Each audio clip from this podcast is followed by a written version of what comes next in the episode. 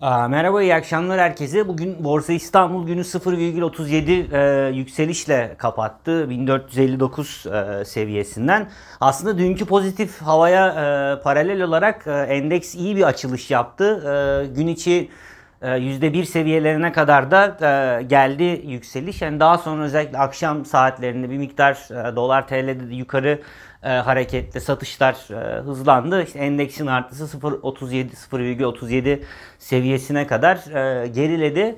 E, gün içinde gözümüze çarpan önemli bir e, makro tarafta veri akışı e, yoktu. E, dünya piyasalarında gördüğümüz kadarıyla da sakin bir e, seyir vardı. İşte Amerikan endeksleri e, yataya yakın açıldı Borsa İstanbul ve yatay seyretti Borsa İstanbul'un açık olduğu e, saatlerde.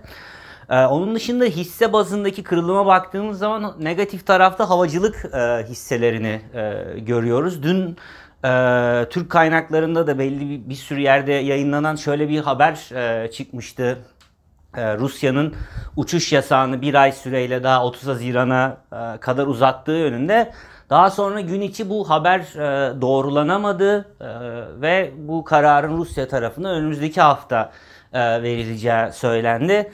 E, Bu hani doğrulama gelmese bile buna gelmiş bir tepki olabileceğini e, düşünüyoruz. E, büyük ihtimal öyle olduğunu e, düşünüyoruz diyelim. E, olumlu tarafta ise bugün yine Koza grubu e, hisseleri gözümüze çarpıyor. Ona ek olarak yabancı bir kurumun tavsiyesini tuttan ala çektiği bizim de model portföyümüzde bulunan e, şişe cam e, ön plana çıktı. E, benim gözüme çarpanlarda e, Türk Telekom var. İyi bilanço sonrası e, bir miktar geri kalmıştı ve Turkcell de e, iyi gidiyordu. Orada biraz arayı kapattı e, diye düşünüyorum. E, onun dışında çok e, önemli gözümüze çarpan bir e, büyük tarafta hisse olduğunu söylemek zor. Benim bu akşam için aktaracaklarım bu kadar. Herkese hem iyi akşamlar hem iyi bayramlar e, diliyorum.